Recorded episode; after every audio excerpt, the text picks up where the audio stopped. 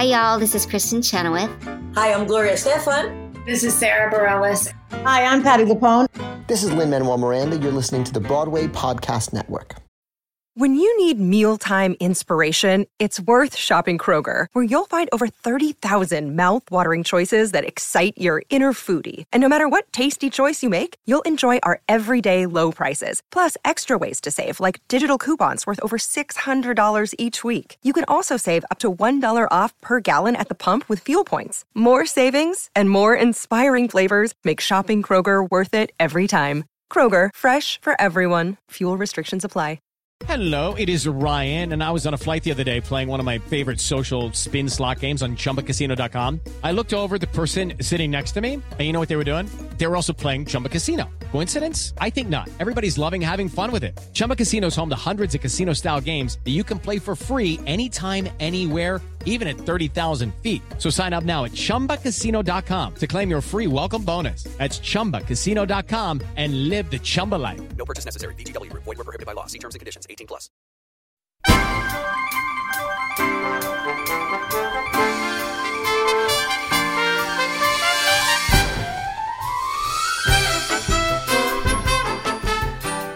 Hello, everybody. Welcome to uh, Broadway Breakdown Tradish. Broadway Tradish? Tradish, because we, we're coming off of two obsessions. So this is a traditional episode. uh, Broadway uh. Breakdown Tradish. I, I think that's what we're going to start calling these episodes. I like that. Welcome to Broadway Breakdown Tradish. I like that. I am. I just thought you forgot what it was. For a second, I did. I forgot what it was, who I was, where I was. Uh, but now I know, and I can tell you all, I am one half of your skinny gay bitch hosts, Matt Koplik. and I am the other half of you. No matter what size you are, you are enough, and skinny does not define an interesting person I would like to know. Lies. John John Miscavige. Miscavige, that's it, that's it. John Miscavige lying to you since 1988. I am not. Anyways, I just am not.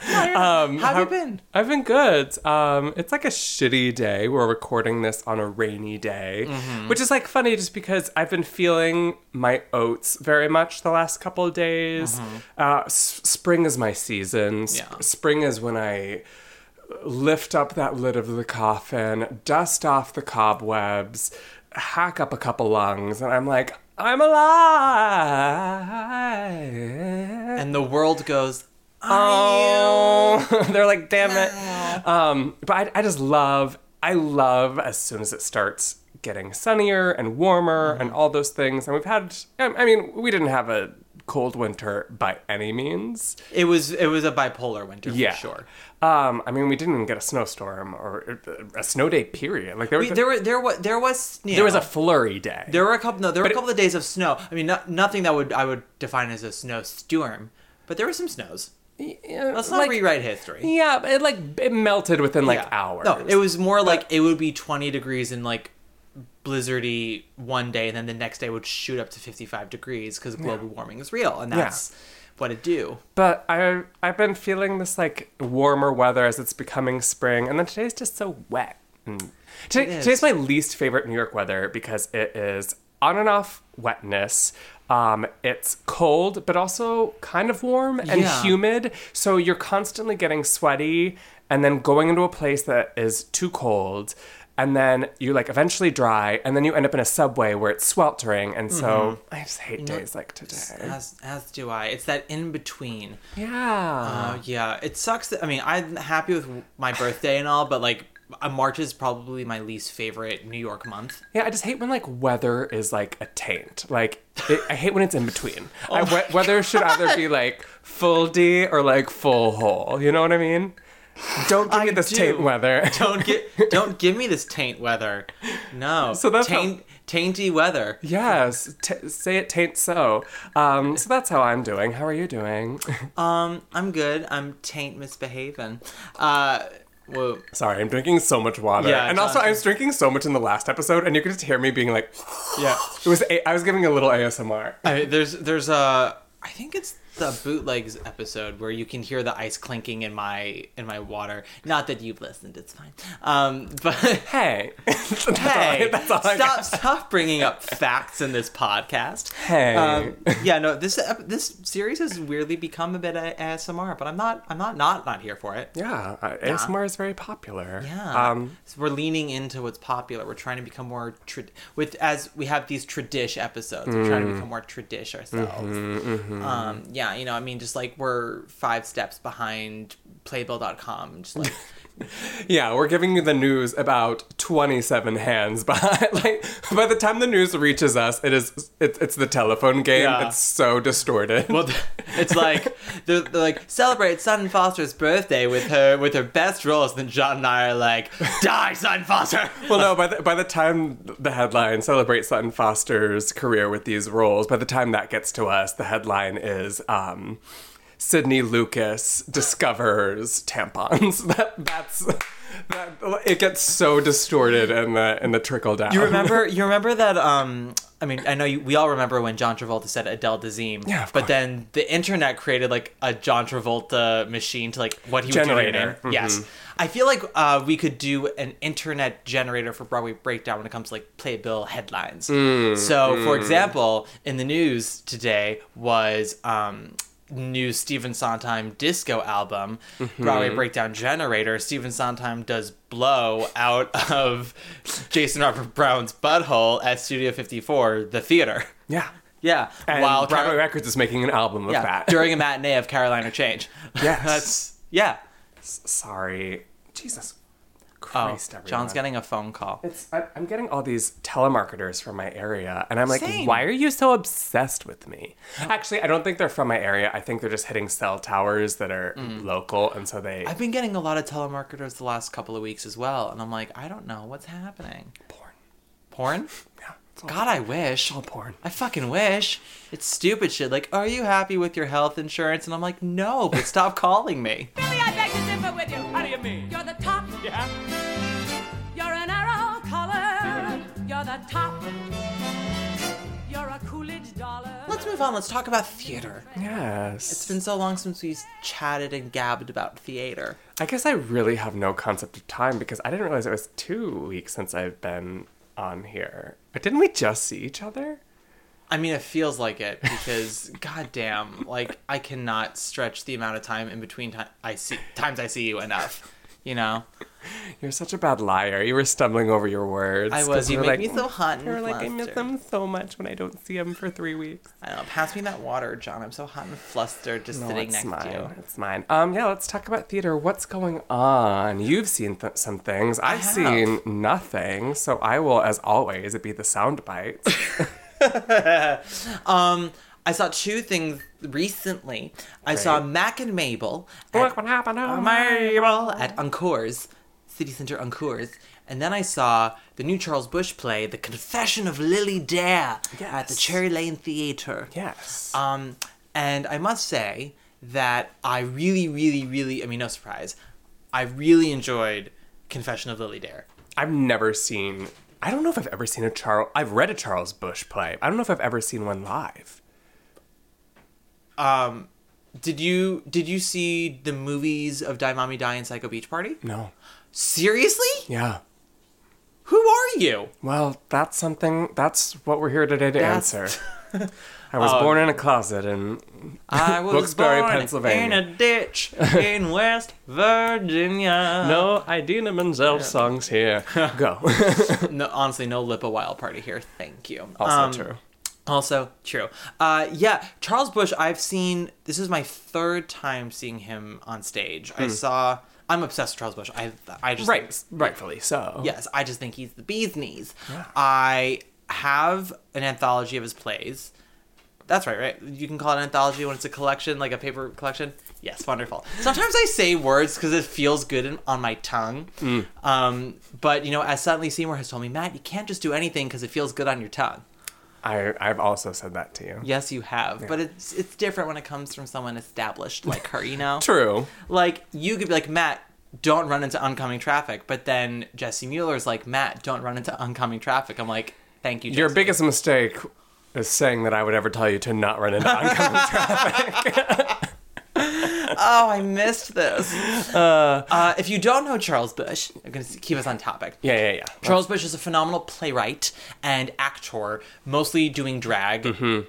I feel like, yeah, I feel like he almost exclusively does drag now. He's been around for almost 40 years. Yeah, I was gonna say he. I feel like he kind of um, broke the. Uh, this is an awful metaphor, but the glass ceiling of of drag really becoming a theatrical kind i- i- in Absolutely. New York. You know, yeah, like um, it, it's like main, medium. Yeah, it's like mainstream yet not at the same time. Yeah. Uh, accessible camp and homage. Yes. because his works so he writes these plays that are sort of homages to specific genres of film Mm-hmm. and they can be any era like the 20s 30s 40s what have you so for example his first play ever was called vampire lesbians of sodom Yes, which is I've read that before. I was in for it. It is so weird. it is so weird but the whole like what makes it work and what, literally what makes and all of his plays are weird Yes, psycho yes, beach yes, party yes. is weird die mommy die is weird what makes them work is how straight you play them Mm-hmm. uh, you have to kind of you have to be slightly affected when you do it Mm-hmm. but you have to take the affectation seriously Yes. so charles busch for example has these wonderful line readings all the time you know where he's really kind of uh, channeling joan crawford Mm-hmm. bette davis olivia de havilland if you're nasty and do these like grand dame line readings. One of my personal favorites is, "Who are you, Tony Parker? You slipped into my life as easily as vermouth in a glass of gin, quickly and just a bit too smooth." Like it's just so, but he says it with like Yes, the he's- utmost mm-hmm. sincerity, and it's great. You're never going to write a book about Mr. Sussman because I won't let you. You're not going to make a penny spoiling his good name. You floss scrubbing old hag. You've got nothing on me. And even if you did, who would believe you? You're a liar, a cheat, and a drunk. it's a kind of drag where it is live, mm-hmm. it's original, mm-hmm. and it is. It's not making fun of necessarily performances of that of that ilk. It's it's paying homage by being sort of ridiculous, but what makes the ridiculousness work is how specific it is because he knows all those movies and all those actresses. It's, So it's a genre of yeah. farce. It's. Uh, yeah, I mean, the like way I am about Sally Murphy is the way that Charles Busch is about the entire 20s through 50s of film. Completely. Yes, exactly. The original kind of pop culture obsessed gay man. Mm-hmm. Thank God I don't know anyone like that. Oh. A gay man who's obsessed with things. Me neither.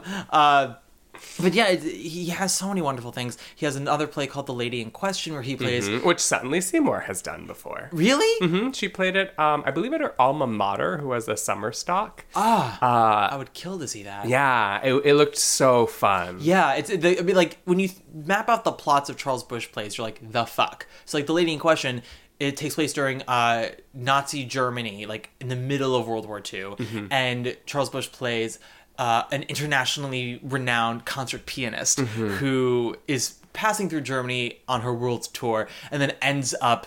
Uh, passing information to the allies, but it through like the most ridiculous ways. Um, and other people usually are in drag as well, and sometimes women play men, and there's usually roles where some actors play multiple roles, and it's it's it's insane, but it's fantastic. So, The Confession of Lily Dare is the first play Charles Busch has had a not commercial run of, but not like a workshop production of in a long mm-hmm. time. And it's at the Cherry Lane Theater. I think it's about to close actually. And the plot is the plot's almost not even ne- necessary to talk about, but I'll give you an idea. Sure.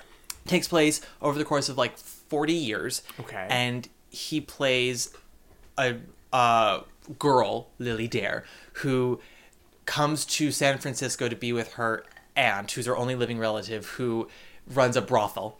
And when she comes, she's coming from a boarding school in Switzerland, no, a convent school in Switzerland, where uh, her mother has died in an avalanche, as she says. and she's fluent in English. She's fluent in English, German. I'll say that again. She's fluent in English, German, French, and one other like random language, and is Okay. always like breaking out into the different languages whenever she's upset. And when the play starts, she's full on Pollyanna. Uh, I even like I have a friend in the production. And I said to him afterwards, I was like, "Was his opening costume an homage to Leslie Caron and Gigi?" And he's like, "Absolutely." And you're a faggot. And I was like, "Yeah, that's Truth and truth. truth and truth." Like she, he she he comes out fully looking like Leslie Corona Gigi, and all the gays in the audience went. And I wouldn't have. I've never No. seen Gigi. It's a good movie, but that's not the point. That's At- one uh, with J Lo, right? That's Gigli. Geely. I was kidding. I just wanted. I Were just, you? I just wanted to. I just wanted to look in your eyes and see your anus go. But see, the problem is, John, with you, I can never tell if it's real or not. Honey, that's because I play it so straight, honey. The only thing that you do. honey, I'm just so straight. I'm so straight, honey. Um, but yeah, so young girl, and then through like series of circumstances, has a child, and then ends up becoming the madam of another brothel herself, and and sacrificing her well being so her daughter can have this like wonderful life. And it's all very melodramatic, but hysterical. And the cast is fantastic. It's what I love about it is that everyone in it is so special and is such a hmm. unique alien. You know, I love aliens. As do I. I I, was- love aliens. I was having a conversation with a friend the other day because uh, I had this was around the time Mack and Mabel was starting performances because we were both seeing it, and while it's a lovely production, or, Or was, a was a lovely, lovely- was was a lovely production of a very very flawed show that will truly never work. There were some issues I had with the casting. Without getting too specific, there were some key parts that I thought did not have unique enough people in them. Mm. And it's encores. You don't really need to go out of your way to find the next 24 year old Bernadette Peters. Sure. But you want to find someone who can evoke that uh, otherness. Because Mm-hmm. the whole point of Mabel is how different she is. And when you cast. And I, I- feel like now, cat's out of the bag. I'm talking about Alexandra Socha, who is a very talented individual. You were doing. I was doing so well. fantastic job, just tiptoeing Tiptoeing. No, on can't. I can't. basically her grave, but not even around. You It were- can- I so let me start off by saying Alexandra Socha is so talented. She I- is, and I saw her do Fun Home with the Public, where she was wonderful. Mm-hmm. And she sings, she sang the shit out of that score, Mm-hmm. and she was very endearing. Like I would, she did very well for herself in that show. Her performance was a little more um like Julia Roberts, if that makes sense. It was more like Okay. like um everybody likes her engaging, endearing uh, um, ingenue kind of performance. And Mabel is a silent era comedian, slapstick, no uh, doll face, very otherworldly. And you think about 24 year old Bernadette Peters, what she was like, and not just as a comedic actress, but as a dramatic actress. We've talked about this on the pod before. What makes Bernadette Peters such an interesting actress is the choices that she makes are so odd but so specific and they usually work not always but usually work uh, like her in the cinderella movie we always talk about we always i don't think we always talk about we've mentioned no, we. I mean, we talk about uh, outside the, outside the cast, outside the yeah pod. that's the thing is i forget the things that we've talked about outside the pod Same, same, all every damn day. every damn day Um, but you know what i mean No, completely. I mean, uh, yeah, there was. Uh, I was reading an article the other day because uh, for some reason I've just been really. Um, yeah, I, I, I, I've been wanting to watch things in my spare time that are about theater. I mean, that that's not new, but m- more about the, the craft of acting and just seeing kind of the greats' opinions. So I w- they have um, a couple of Uta Hagen's acting classes on Yeah. YouTube, and so I, I've been watching those. And I, I was rewatching, I was rereading this article the other day about this person uh, who was a, a theater critic for years. I can't remember who exactly it was, and it, it was a famous article a couple years ago. Everyone was sharing it when it first came out. Um, but this guy was talking about what makes uh, you know as a subjective art what makes a performance good acting versus quote unquote bad acting. And you know this person this author said I, I don't necessarily like to uh, really say oh that person's a bad actor blah blah blah. There's so many other factors there's so many other things like that. But what he did say which i think is just so true is uh, the facets of good acting to him are um, is it truly truthful and does it surprise him? And and, and that's I'm, that's the that's why we love the greats that we love and that's why I hate Scarlett Johansson. Because because I don't think that she's always truthful and she never surprises me. Ever. That's fair. That's fair. Ever. Um i will say like having seen her having seen jojo rabbit and marriage story very good in both of them but did she give a performance that i was like oh look at you like well, with yeah. jo- but with Jojo Rabbit, and here's my thing with that, because I loved Jojo Rabbit. It was just such a well written role. She couldn't have fucked it up if she tried, and I did feel like she tried, but she didn't. You know, she she. I think that's a little unfair. I don't think she tried. I I, I don't either. That was for comedy. that was for comedy. What's that? I saw Mack and Mabel. I know nothing about comedy. Um, but so you were saying that these two tie in together. Yeah. Well, so, and we ta- we talked about this in a previous episode, uh, the Great Casting Epidemic, where it was when the initial casting for Company had come out, and I mean, they have since come out with some more diverse casting since then, which is fu- like lovely. I'm, I have my own t- soapbox about diverse casting. I think right now there's two ends that make me very uncomfortable. One is where there's absolutely no consideration for it, and it's just like whitewashing the entire way. And then the other end where it's almost like a checklist, and I'm like, ugh, like you you can't um, objectify diversity that way as well. It's because then it becomes diversity for diversity's sake, and it, the meaning behind it is then empty. Um, it's like because then you actually then feed into the paranoia of oh well they cast this person because they were going ethnic with it. It's like you want to cast who's right for it, and then think about other than that like what does casting a black actress do for this role or an asian actress or a hispanic actor like or if i'm casting a transgender actor in a role that's normally been cisgender like what does that bring to the subtext which i feel like directors are only barely putting their toes in the pool of and i can't wait for more to happen Sure, like the Pasadena Playhouse Little Shop. Yes. Prime example. but on top of that, it was also I was disappointed in the initial casting of Company, and from what I've read from some reports of the first preview, which you know, they actors. I love grow. that you say reports, but It's Broadway message boards. BroadwayWorld.com. Listen, they quote. I got quoted the other day. There's a good reason to troll those boards. I, I saw it on your uh, on my story. story. It's yeah. a good thing you did because then Broadway World deleted the quote. um, to be fair, it was about Sophia Anne Caruso, not not not anything nasty about her. It was a general comment about discipline and professionalism. Sure. That somebody quoted, and then Broadway was like, "Delete." Oh, it's Matt Koplik, the guy whose uh, web series we stole. Delete.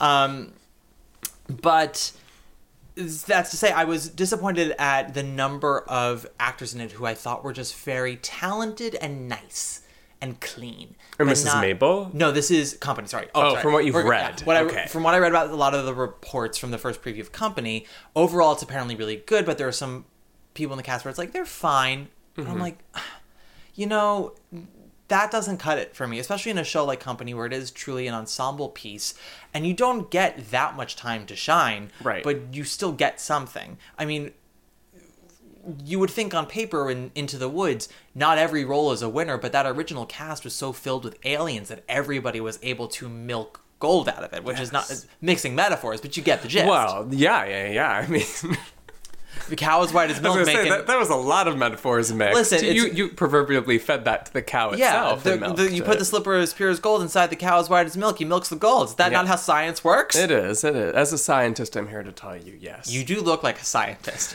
Is it because I'm wearing glasses today, which I'm sure everyone in the, uh, all of our listeners could hear? Absolutely. Your diction was so much clearer, and they went, John's wearing glasses today. I know. They, they, they thought, wow, he sure does sound smart.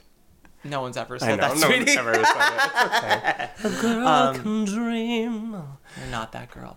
I'm not, that good. Squirrel. Um, we'll get to her in a second, but The squirrel. yeah. So I mean, this is all cross. This, this is all one big hodgepodge. give- Mhm. One big coronavirus. one, one big coronavirus topics. flippity floppy floop of Lily Dare, Mack and Mabel Company, where we talked about personalities and aliens. And I was talking to my friend Adam about this, who listens to the pod, hey Adam, we're like, I miss there. We do we still have some aliens, but like Jen Simard. Jen Simard, yes. Mm-hmm. And I say that not in being like, oh, that fucking weirdo, but I mean that like that fucking weirdo who's mm-hmm. like so special, so different, makes So these special. wonderful choices, doesn't look or sound or act like anyone else out there. Mm-hmm. Like if I were to pick Jennifer Simard for a role, I would not say like, or these other five women. Right. Maybe two, maybe two others. Yeah. And it's not even like they fit her mold, but rather other women who I'm like, oh, what could they have done with it? Mm-hmm. And I feel like we don't have as many of that. We have wonderfully talented, nice, clean cut actors, especially in musical theater, we've said it before, who will give lovely, presentable performances, but nothing that'll make me go, you. Truly. Um, and Confession of Lily Dare, I felt like was a wonderful group of people where I was like, you are all different and wonderful. Uh, there's a specific actress, I've already forgotten her name, but it's I think it's Jen Van Dyck, maybe Jennifer Van Dyck. I don't know. She plays like five different roles. My God, is that woman phenomenal? Like Mm. every role was so specific and different, but also f- filled the uh, the world so naturally, Mm. and everyone was sort of speaking that same language. And it was, I was just like, no one can do what you just did. Mm. I mean, they can do it differently for sure, but no one can do exactly what you just did. And that was so wonderful to see, and it gave me, I don't know, a modicum of hope. I love modicums of hope. You, mod, you just modicummed all over, I- I- all over my hope. I, I I wanted to see the wheels turn. They're still turning. Wow, that, that I- wasn't a good once one. I, once I used that word. there wasn't a good. No, I didn't Um, give, give a good one. No, I, I mean I completely, completely. ag- My, my stomach is growling. I hope the ASMR just picked that up because it just went. Wow. um, no, I completely agree. I love Alien. Aliens are have always and always will be my favorite performers to watch. Um, and I think. I think you're completely right, and I think it's I think it's a product of a lot of different things. I think it's a product of um, people. Uh, I, I, I think it's a product of people in theater. Uh, this idea that uh, now what modern acting is is that basically stage acting or theater acting and film acting are kind of the same thing Mhm. a, a lot and so everything's a lot more controlled and smaller and so i think a lot of times people uh, the idea on broadway is oh if you're doing nothing that's better because then we're allowed to like project on you like we do in a film. But I'm always so much more excited and enthralled by someone who takes me on the journey Mhm. rather than me having to concoct the journey for them myself. Don't make John think, guys. Just do the thing. I know, don't make me think. Um, with the Charles Busch play, isn't there a crazy scene where um, he like he eats a bird, but then it turns into two birds? What? Well, uh, yeah, he like rips into a bird, like uh, no, doesn't use any fork. Um, yeah, it's like this whole thing because like a, a bird in the hand is worth two in the Charles Bush. A bird, a bird in the hand. He stopped talking. A bird in the hand is worth two in the Charles Bush. Sometimes while Matt talks, I think of puns. I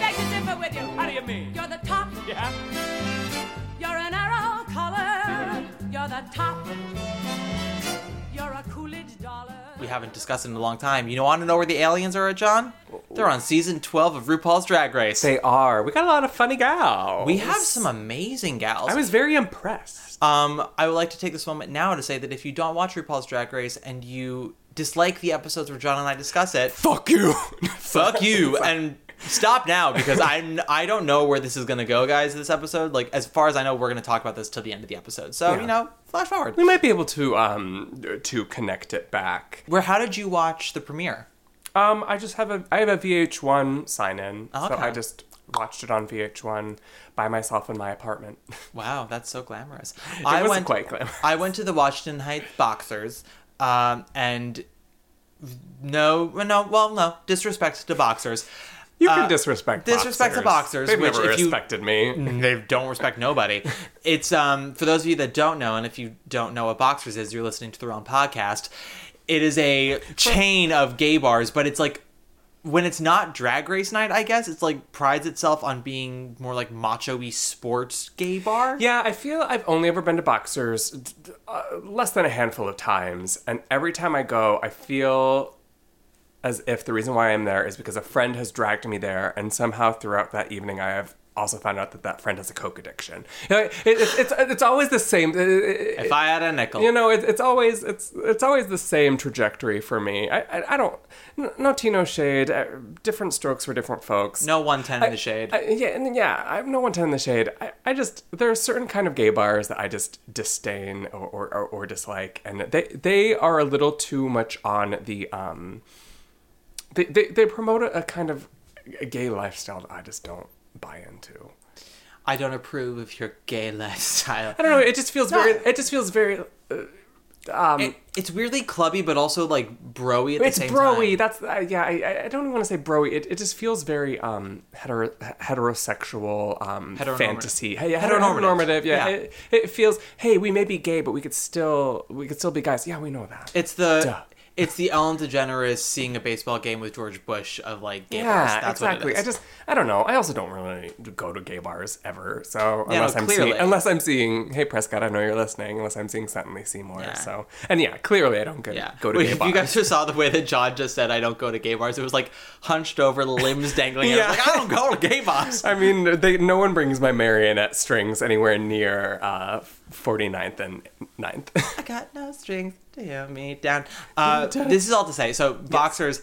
Last time I saw Drag Race at a boxers, it was like the most stupid night. It was All Stars three. Brita Filter, who is a contestant on this She season, she was hosting, Ah. and God bless her, she really tried. But like, it was a brand new boxers. They had like the sound system was fucked up. Mm. They were they were not putting on subtitles for the show. Ha- you have like, to do that. The few times I have watched it in a bar, you have, to. Yeah, and they like the, and the volume was only like at halfway, so it took everyone literally shouting at management, being like, "Turn on the subtitles, turn the volume up on blast." Like, what is? Why are you acting brand new?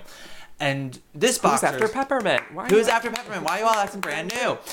My mom loves that line. She she says it. My, my I say mother, it all the time too. I say it all the time too. My Danny. mother, Danny Tickton Koplik, who will be turning 66 this year. No, she will not. She will. She looks great. She does indeed. I have I inherited some fantastic. good jeans and I'm She wearing did. them now. She, uh, she loves to say out of the blue, "Why y'all acting brand new?" And she also loves to say, from the uh, quoting the Vixen, "Nope, too vague. What happened was." I do love that one, even though Yeah. I'm not a Vixen fan. No, not Nope, a Vixen fan. Too vague. Nope, too vague. And so with that, is- those are both quotes from previous seasons. The Vixen, when uh, there was an Aquaria Miss Cracker Tea that the Vixen knew, and when Aquaria was confronted about it, Aquaria was like, "Oh, you know, I, I just I said some things." And there's a long pause, and the Vixen goes, "Nope, too vague. What happened was, my mother loves that." And I'm realizing as you're talking to kind of explain to what, what the story behind these quotes are, Mm-hmm. I'm realizing, you know, as you were saying, uh, we are there are listeners who might not listen to Drag Race. But here's the thing: if you are a listener who doesn't listen who doesn't listen to Drag Race, you can listen and watch it. It's great. um, newfangled. You'll love it. Um, but here's the tea: if you haven't watched Drag Ga- Ra- Drag yet, oh my god, my blood sugar is so Sugar. fucked up. Sugar. drum. Fuck dog. Um, if you haven't watched Drag Race yet, I can promise you, you need to do it. I've I've brought so many people to this beautiful pool that is Drag Race and told them to drink off it, and and they always go, but I don't know, I might not like it, and I and I then just kind of shove their head in it, and they always love it. You will always love Drag Race. You can't go wrong with it, and even if it's not your cup of tea, I don't know, kill yourself. Well, so you- just just kill yourself. Um, in that case, you know, you might as well just be. I don't know, a basic white gay in the ensemble of uh, something rotten. Like you know, you're just you're you. You're basic. Yeah, what a topical um From five years ago. what a topical metaphor. That's who I am. Thank well, you. so speaking of, you were talking about boxers heteronormative. Yes, yes, yes. Uh, so yes, went to boxers, and if boxers in like Midtown is gross, like the one in Washington. Heights, and the one in Washington Heights, while the establishment itself is like not gross, it's actually very well kept. Just the way that it's run is exactly how you'd think. Like Mm. these are the people who couldn't even handle boxers in Midtown. They're Mm. doing boxers in Washington Heights. To their credit, like Drag Race ran rather smoothly. It did cut out for about three Yeah, I minutes. saw- I yeah, saw that. You I- see all my stories, I know, I but it's from my all my fans who don't follow me on Instagram. Uh, it did cut out for like three minutes, and everybody was gagged, gooped, and pooped, and. Uh, like the bartenders were not paying attention to any of my friends because none of us are seven feet tall with a jawline that could cut leather. Right. They were just like only paying attention to the instigators. Was like fuck off. Um, this is saying I need Muppet friendly establishment. I do. I really do. I need people who love aliens like me. Uh, but you're saying boxers like heteronormative attitudes of like broiness and and a lot of the people, especially gay men I know who don't watch Drag Race, they're like, well, I'm just not that kind of gay. And I say this as someone who once said that themselves. Takes my glasses off. Takes his glasses off. I was once John. John Miscavige. I was once a gay that used to say, "I'm not that kind of gay." I mean, I guess I said it years ago before I watched, but I mean, that was 10 years ago? I don't know. How old am I? Uh, uh, John, when did you come out of the womb? I don't remember. Out of the closet? Well, you were literally born in a I was closet. born in a closet, so who knows? I was Um, born 88. in a closet. Um, but no, I so I do get it. I do get it. But I also now see the complete chaos of that kind of sentence and mindset. Yeah. Well, it's what kind of gay do you think that is? The, being Mm. gay is really on a technical level, it's really no more than a sexual identity slash preference that you that is even fluid within itself. Yeah, because you can be dick, butt, or taint. Exactly, or nip, Or nip. and Or nip. I mean, there is a culture that we inherit as gay men of just our history, struggles, and then also sort of the secret language of pop culture references. Because our obsession with women. yes, we, well, because for a long time, gay artists. Uh, to break out into the mainstream, sort of had to use their voices through women characters. Surely. Um, like And don't call me like Shirley. like Shirley MacLaine. yeah. I mean, spoiler alert, guys. The apartment is really just about gays. Um, terms of endearment, gays. Mm-hmm. Um, whatever happened to Baby Jane? Well, yeah, that's clearly just all about gays. Gays. I mean, Gone with the Wind, guys, gays. Never seen it, but yes. But yes, four hours of gay. Yeah. Uh, Citizen Kane. More Gay. like yeah, more like Citizen Faye. Uh, Always Tina. Fey. Gay. gay. She, she gay. They're all they're all Gay gay. icon. But yeah, but so gay. like you know the pop culture references. It's sort- it's this language that we have, and the and a shorthand. It's Drag Race has plenty of that with Yes. references to Paris is Burning, to previous seasons of Drag Race. So And they also often do musical theater episodes. Yeah, Rus- and- Rusical, the musical. yeah, There- there's, uh, Dreamgirls references. and all that Audra's been on. Audra's uh, Kristin on. Chenoweth's been on. Absolutely, they've had two out of the three original Dreamgirls. Like it is, it is a gay convention. Yes. But so I mean, I'm not saying that gay men have to watch Drag Race, or but I think when we just would like you better. we would like you better. But I would always say I'm not that kind of gay in a way of like, oh, I'm not. It's. It, I guess it ties more into the idea of being an alien, where I would sort of fetishize the idea of being different. Sure. I'm not what you would think of when you think of a gay man, which is Yes. Not. I was not trying to talk down to uh, effeminate gay men or gay men who followed the norms of that of, of our culture, but more like fetishizing myself for like mm. I'm a, I'm going against you know the normal track about the gays. Which, in and of itself, is a very gay thing to do. Exactly. when you think about it, guys, I'm really just like a gay hero for following my own path all the time, whether Well, I I'm wasn't going gonna say that. the beaten track or with the beaten track. I wasn't going to say that at all. What I was going to say was. No, that's why I said it. I mean, I, I just I used to do the same bullshit myself. I mean, I held out um, from standing Pokemon when I was an 11 year old girl for as long as I could. I mean, I truly people were shoving Pikachu's in my face, and I, and I would go, no, I don't like Pokemon because I'm not that kind of boy. I, I, would- I would go, I. I, I, it's too mainstream for me. I like reading novels and um, have you heard of the bell jar? You know that kind of bullshit. Um, and then eventually I was like, oh my god, Pokemon's amazing, and then Yeah. you know I became addicted, and so I, that that whole trajectory is kind of a gay thing of, of in and of itself. We we love to fancy ourselves special. Yeah, well, and I think over the last few decades, where we where we have been slowly coming into the mainstream, something that has sort of always been like um. Uh, not a calling card, but a, a, a poker card, or I don't know, a, something. I, Kind of like part of the hanky code. yeah, you know? well, well, and also like things that we've used for our own cachet is like how we're always on the pulse of what's new in culture. Like we Mm-hmm. know the new movies to see, or the new TV shows, or the books to read, or whatever.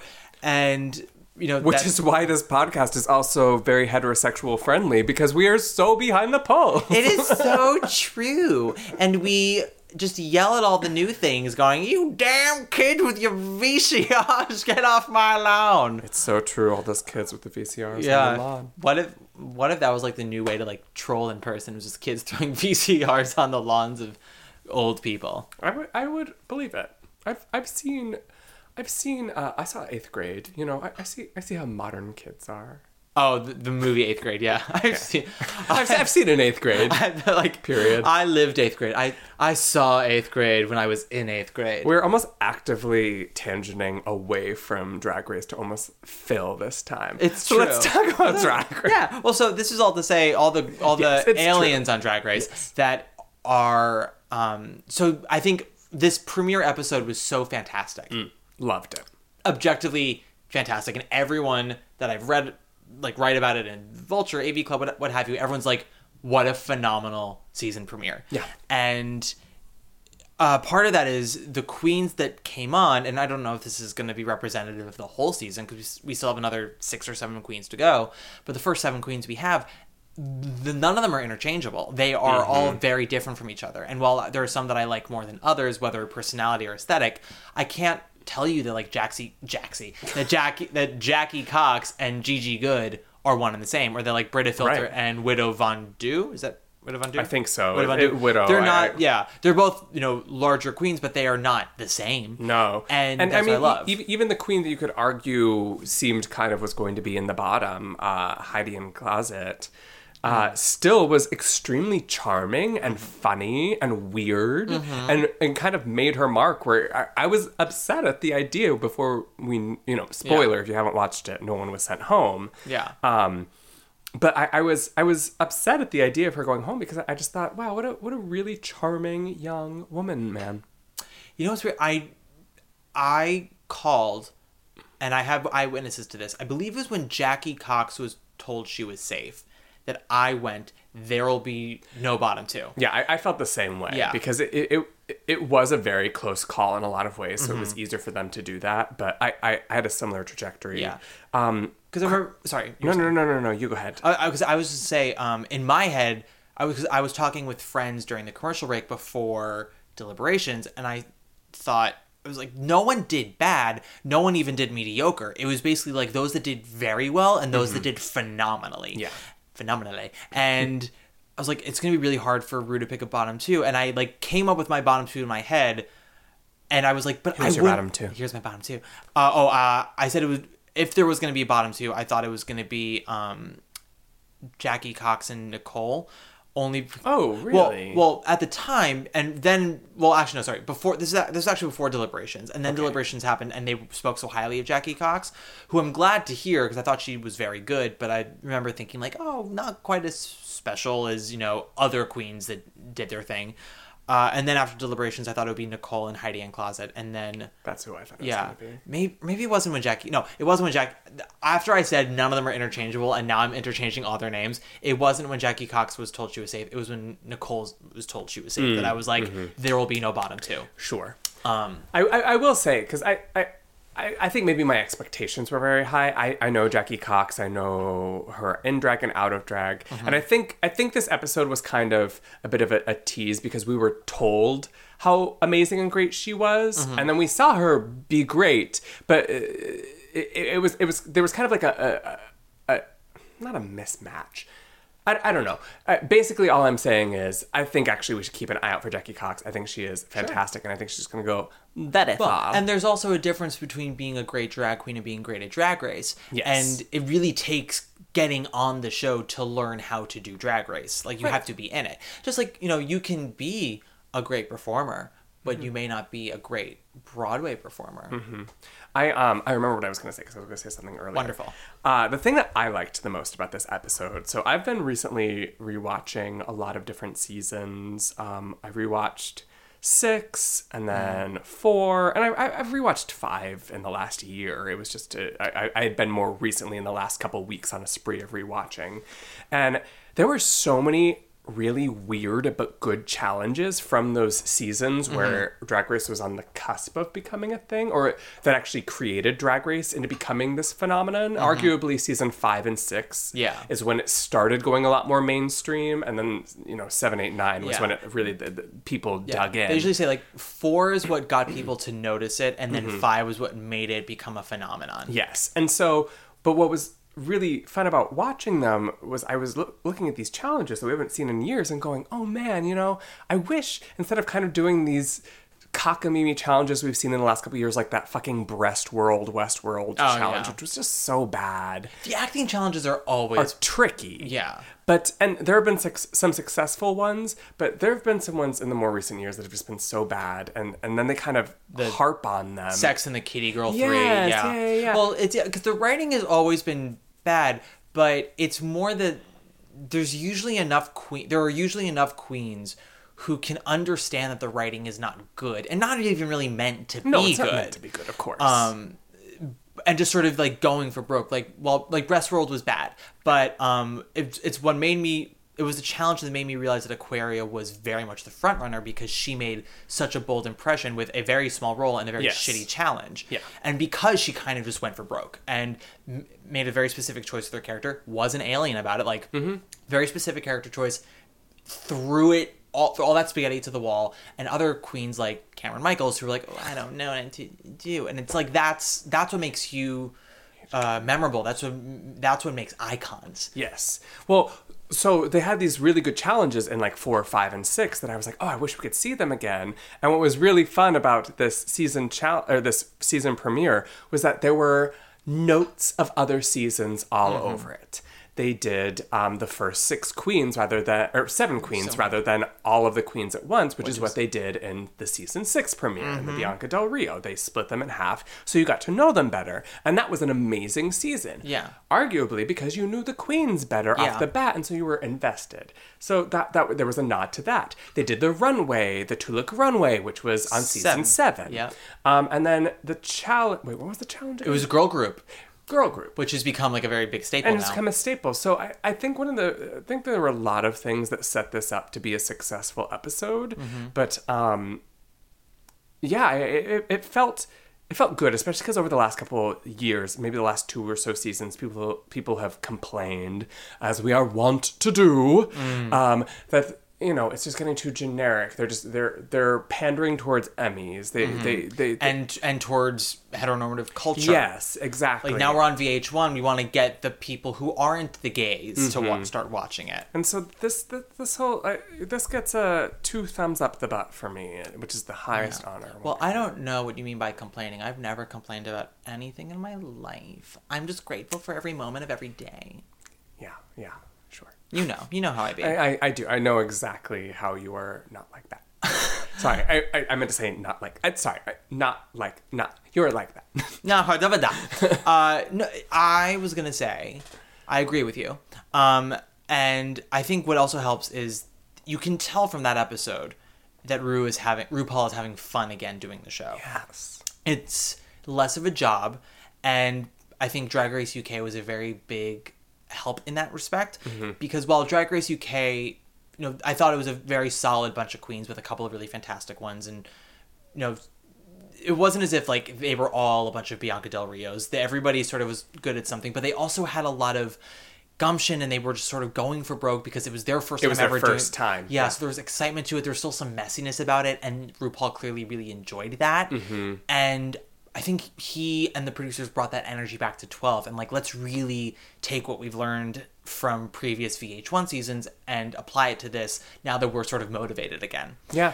And I wish Broadway would do a bit more of that. I do too. Yeah, a lot of jukebox musicals this season. Oh my god, so many So many. musicals. And like I think we've already talked about this before, but you know what? Broadway's repeating itself, so I'm going to.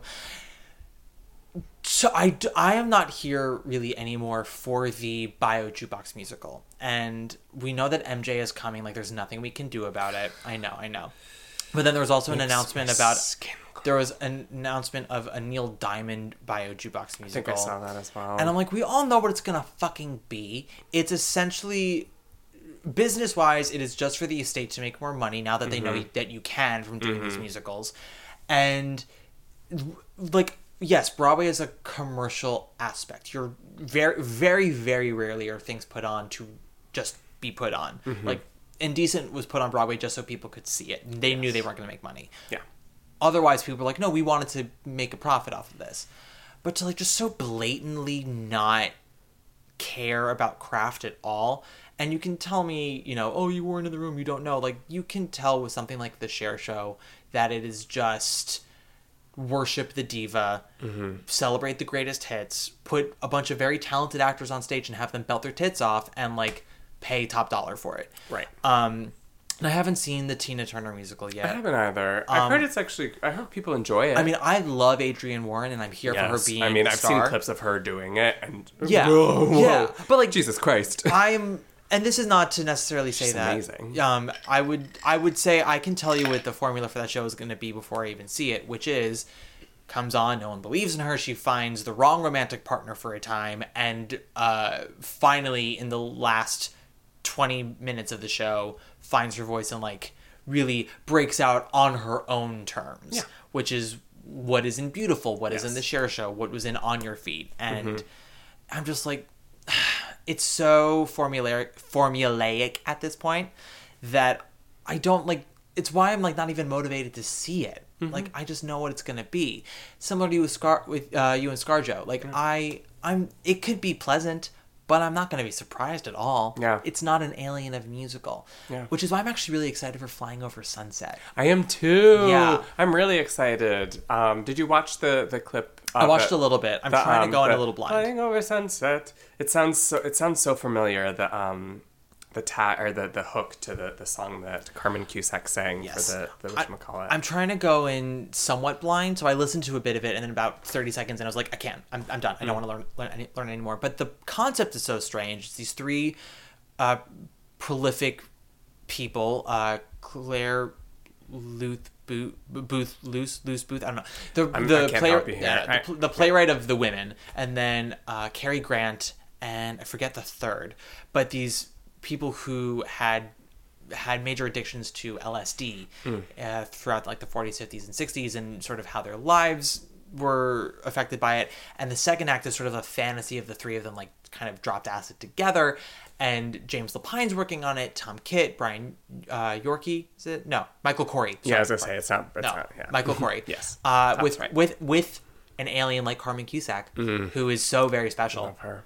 And it's something that it's such an odd premise, but it just seems so different and interesting. And I like that it's a bold risk. And maybe Yeah. it doesn't work. Yeah, but who knows? I'm I'm ex- I'm that's probably to be honest the thing that I'm I, I'm excited to see that. Honestly, I mean, I'm excited to see six, Same. but but I'm also going in completely aware of that it's not going to be a moving, cathartic. Oh my gosh, this is art. I'm going there, uh, hopefully with tequila Yeah. and already in me, and I'm just gonna have a fucking fun time. But you want to know But what? also, that's a clever. I mean, it's, still a clever, musical. Yeah, and six is so I we talked about it before. I always hate when people are like, "It's not trying to break the mold; it's trying to be fun," which ninety five percent of the time is code for it's poorly written, poorly staged, whatever. Like it's just sloppy. Hmm. Um, let's do a whole bunch of musicals that people say that about. Six seems like the kind of show that actually is just trying to be fun and doing it as best as it can. Oh yeah. which I'm here for. Like I don't. I They wanted to make the female altar girls, uh, altar boys, Altar and they boys. made it but ten yeah, times. Exactly. Like they said, let's take this premise and do our fucking best with it. Like really just kind of give it our all. Hmm. And I think that's admirable. Like both shows, Flying Over Sunset and Six, are very admirable for very different reasons. Truth. They both are trying to make something of a certain idea, and they're different types of shows. And I think there's room on Broadway for both of them. I just don't think. Well, I clearly there is room on Broadway for a million bio jukebox musicals. I wish there wasn't. Yeah. Um, so that's that's where I'm at with that.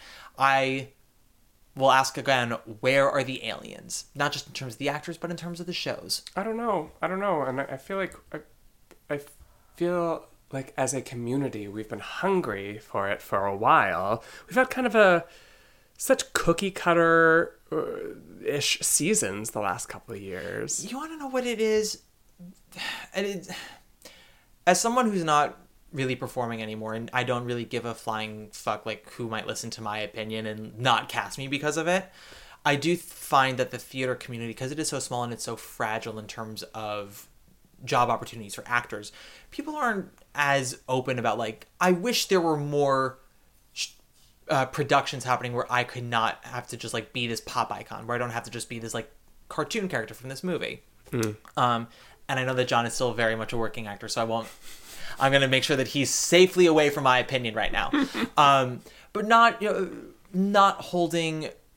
Everyone should be held accountable to do their best and to try new things. Surely. As I said, you know, actors uh, making bold choices, writers making bold choices, producers taking bold chances, Mhm. and That's why I love Eva Price. I mean, I know you weren't a big Jagged Little Pill fan, but she was Oklahoma exclamation point.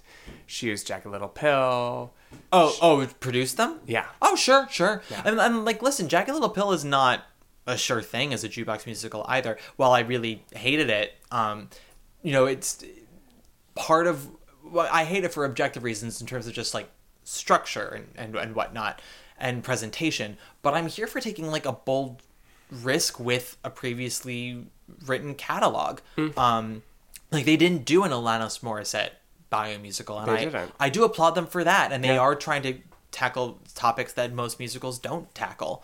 Uh, I thought they did it very poorly, but I, I just can't I can't give that show a compliment and then let 10 seconds go by, which is unfortunate. But like I am I give credit where it's due. Yeah. Um so yeah, I mean there are producers who will do that, but there should be more. And I think audiences have proven that they're that they are willing to spend money on new things. I mean, some of the most successful musicals of all time, you write them down in two sentences, like the basic premise of them. They sound crazy. A boy with uh, clinical depression breaks his arm and starts a lie. Yeah. Dear Evan Hansen. Uh, our forefathers, but they're rapping. A bread thief adopts a little girl and has some help from some ghosts. A bunch of nobodies audition for an unknown musical, and only four of them get it. Like, it's like what? Um, a girl with uh, green skin. And it's John Wascavage. No. Two Um, two bitches shoot men and get famous for it. Billy, I beg to differ with you. How do you mean? You're the top. Yeah. You're an arrow color. You're the top. So I mean, I don't want to end it on a bummer note. There is there there are still aliens out there, but Yes. like David Duchovny in the X Files, I'm still searching. Yeah, I think that's kind of that's what the theme of this episode is. I almost fell. Where are the aliens? Let's search for them. Let's search for them. That is what the X Files was about, right? David I have Duchovny no was looking idea. for aliens. yeah, I th- sure. Sure. I mean, I know Gillian Anderson purely from Sex Education. Now that is how I know her. Or is it Uh, Gillian Anderson? I don't care. I don't know. I don't care. I- I- I don't care about white women anymore. You heard it here first. you heard it here first. That's why I'm not going to see Company. White women, you had a whole three. You know, well, actually, 30, almost 30 years. You almost know, thirty years. No, on the cusp of my 30th birthday, I've given up on white women. Yeah. Oh, this is a part that actually probably got um, cut out in the in the craziness of of earlier. Matt's turning thirty, to which my response was, "You weren't already 30? yeah. I just couldn't. I just couldn't believe that this. I think it's because John is so old. It's he true. could not believe that, and I am so much smarter than he. I've also- I've also and been- worldly yes, wise than he. He could not believe that I had not seen at least as many years as he had. I I think that truly is where it came from. Um, Yeah. Listen, or I just look fucking terrible. No. No, no, don't, don't say that. No. Hey, buddy, buddy. Well, on that upper note, On that upper note, yeah, I think we should call this a uh, call this an episode. truly, because I might faint because I'm so hungry. I know. Listen, I know we shouldn't talk about that kind of stuff, but I've never felt more glamorous due to how hungry I am right now. Oh my god. No, we've got we've got shit to do. We've got it's it's been a long day. It we, are, is. we are recording this tonight. It's we're been a long, wet day. we're also recording this at my home, which is Yeah, this was the first time we've ever done it. We didn't talk about it. We're at Matthew's home with We his are. lovely roommates that he's so mean to. I, I mean, well, I mean, to be fair, I am mean to everybody, and to This John's is true. and to John's left is my DVD collection, which is extensive. It is Speaking- extensive. Speaking of pop culture, gay language. I, I didn't even have to lean over and reach. I just stuck my arm out and grabbed uh, the Brandy Cinderella that Yeah. we were just talking about. Same thing. So it's obviously a staple that's watched here.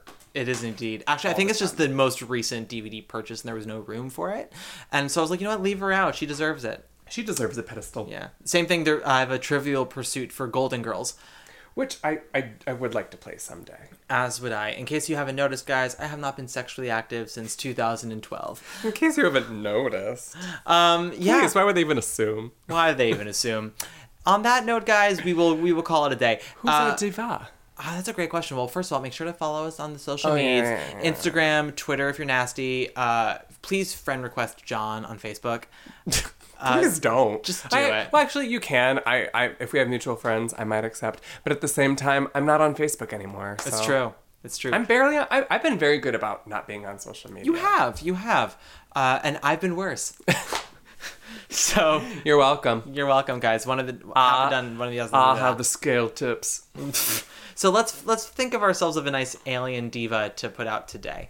Um, have we had Ellen Greene? We I feel actually like we have, or have we, we- I, not? I don't think we have. We had her for um like transitional stuff one episode, but I don't know if we. Or I think you like maybe played a clip of her. Yeah, during an episode about her. Yeah. So let's do I think she's a great alien. She's a phenomenal alien to do, and yeah, I love that. Yeah. I love that. Thank you for listening, everyone. Yeah. Um, as Matt said, like, subscribe. And hey, if you feel like leaving us a review, make it funny, make it gay, leave us five stars. Um, Yes, or you know, come for me for ripping Jagged Little Pill to shreds. I was, I was about to say Alexandra Socha, but I didn't rip her to shreds. I was No, she is very talented. She's I, extremely talented. she. I just did not think she was in the same mold as like a eh. young Bernadette Peters, which is like honestly, just it's factual. Yeah. she is very petite. That's like when I play Evan Hansen in the revival of Dear Evan Hansen in 10 years. People will always compare me to Ben Platt. That is so different brave. from. That is Alex so brave of them to set the revival of Dear Evan Hansen in an old folks home. I love that journey. The Ivo van Hove production of Evan Hansen, where he is a 70 year old. And instead of a broken arm, I'm just in a full body cast, and people wheel me around into bed. And there's a moo on top of the body cast. Yes, Yes. exactly. All right, guys. All right. Like and subscribe. Have a great day. Bye. He's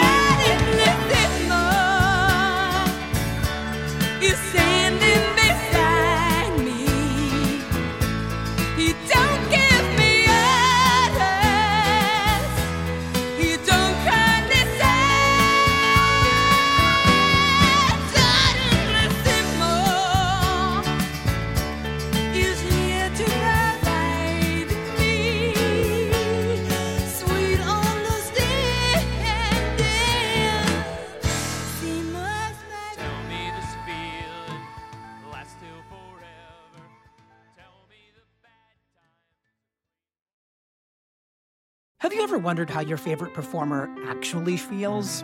Well, here's your chance. Welcome to The Quiet Part Out Loud with me, Bobby Steggert, Broadway actor and now a therapist to a whole host of Broadway creatives. Part interview, part therapy, this is not your typical podcast. We'll go right to the heart of things with some of your favorite artists what they still struggle with, what lessons they've learned, what they haven't figured out yet. There's enormous power in saying the quiet part out loud. Are you listening? Hey, it's Leslie Odom Jr. here on the Broadway Podcast Network to tell you about the Rise Theater Directory, a program of Maestra Music. Rise is a national online resource designed to connect and empower backstage and administrative and creative theater professionals from underrepresented backgrounds. If you work or aspire to work in the theater community, this can help you find your next project. And if you hire theater professionals, search the Rise Theater Directory to find your next team. Create your profile now and get more information by visiting risetheatre.org. That's theater with an R E R I S E T H E A T R E dot org because only together we rise.